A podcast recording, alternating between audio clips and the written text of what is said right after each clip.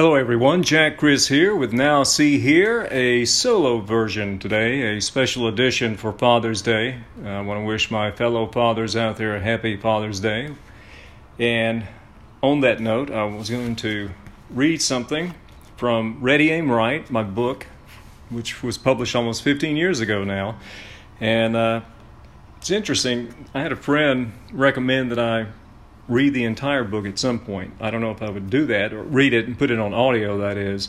It's a possibility, something to see. But in the meantime, I did want to read a particular column I wrote on my own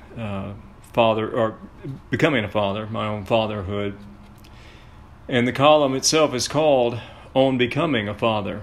And it was published July 2001. In the Delta Business Journal when I was the managing editor at the time. And it's about my daughter Dagny, who turns 18 next week. So, it's early morning, June 22nd, as I type this column. Of course, I'm past deadline, so the anxiety level is high, and I'm finding myself typing at speeds my 11th grade typing instructor at Wingfield High School would have never believed. But in spite of the deadline, in spite of the pressures of getting another issue out, there's an inner calm in me that has never been before. Whereas everyone says that I would be a sleep-deprived, nervous wreck, I find myself at peace and exquisitely content. I'm a new father. My little baby girl, Dagny Chris, came into the world on June 20th at 3:40 a.m. After a month of false labors, several hospital and doctor's visits, and a huge cell phone bill, Dagny finally made her appearance. I had been a stepfather before, and am currently a stepfather to my 9-year-old Katie, but this business of being a dad was new to me. For the past 9 months, I had watched in fascination and wonder as my wife, Natalie, metamorphosed right before my eyes, and I saw our love grow into who we found out would be our daughter. The pride and wonder turned into nervousness and protectiveness as the due date approached. With each false start, I found myself unable to leave the house for long periods of time or even concentrate very well. I had to be near Natalie in case Dagny made her way early and my mind was preoccupied. Thankfully, all the worry was for naught. After an amazingly short but intense natural delivery, Natalie and I finally were able to see our little girl, whom we had been so anxious to meet. As we both rested, I had some quiet time to reflect on Dagny's birth and my new role in life as a father. Not long after we discovered that we were expecting, I began an essay entitled A Letter to My Child. When I had the chance, I would write to Dagny, telling her of my thoughts, what I was doing, and what I was planning for her. It's an ongoing project, one that I will keep up until she gets a little older and decides to read this diary in the form of correspondence. I thought it would be a special gift to her when that time comes. Today I intend to write about what it means to bring a life into the world and how much that entails. It amazes me how some parents seem so flippant and lackadaisical about the birth of a child. Maybe it's just my nature to think and mull things over or find profundity where others see only duty. Maybe it's just that some people hide their real excitement because they're embarrassed.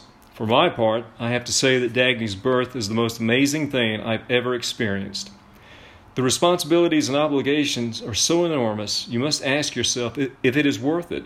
All the heartache to come, all of the pressure, all of the problems that exist in this cynical and harsh world. Is it even moral to bring another life into this confusion? My first look at Dagny's face answered these questions. Her little quick smile was an epiphany. Yes, it is worth it. Life must and should go on. I was born in 1965. America was reeling at the time, still shocked from the Kennedy assassinations, anxious about the escalation in Vietnam, and tense over brewing racial problems. The Cold War was very much real, and the social order was changing faster than at any other time in our country's history. Yet, my parents brought me into that world, as Natalie and I have brought Dagny into this world 36 years later. I, with much help and love, have found my way. Now Dagny must, and will, find hers. The wheel keeps turning. Perhaps this calmness I feel derives from my rediscovering this fact. Life indeed goes on. The little things, the day-to-day minutiae, are ultimately meaningless and soon are forgotten. the things that become timeless, even as time speeds past to some unknowable future, are the love, the hope, the promise that come with the birth of a child.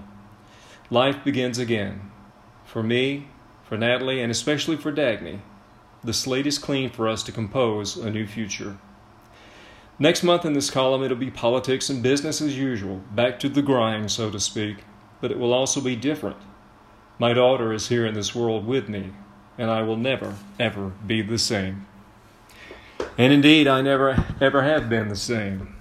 It's ironic to me, rereading that column now, that it was written just a couple of months before 9/11, and only about 7 years before one of our great economic meltdowns, the worst since the Great Depression.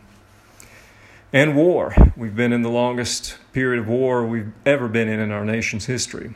And we raised Dagny during that period and during that time. And yet she's growing up into a woman, and the rest of us are middle-aged, but we'll never forget those memories. And I'm thankful that I had the opportunity to write mine down, have them published in a newspaper and also in my book. So on that note, I won't keep you. Thanks for listening to Now See Here. Happy Father's Day. And a quick reminder.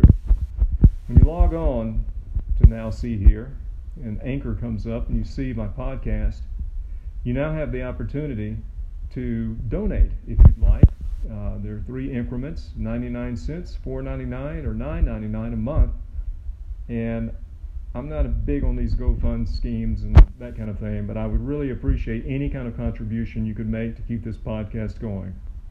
I do work to promote it, and we've got so many great shows coming up that I wish I could tell you about, but I'll just save that for later. But having said all that, if you would take the time to make a contribution, and if you would consider it, it would mean a lot to me and to the show and to the great programs we've got coming up.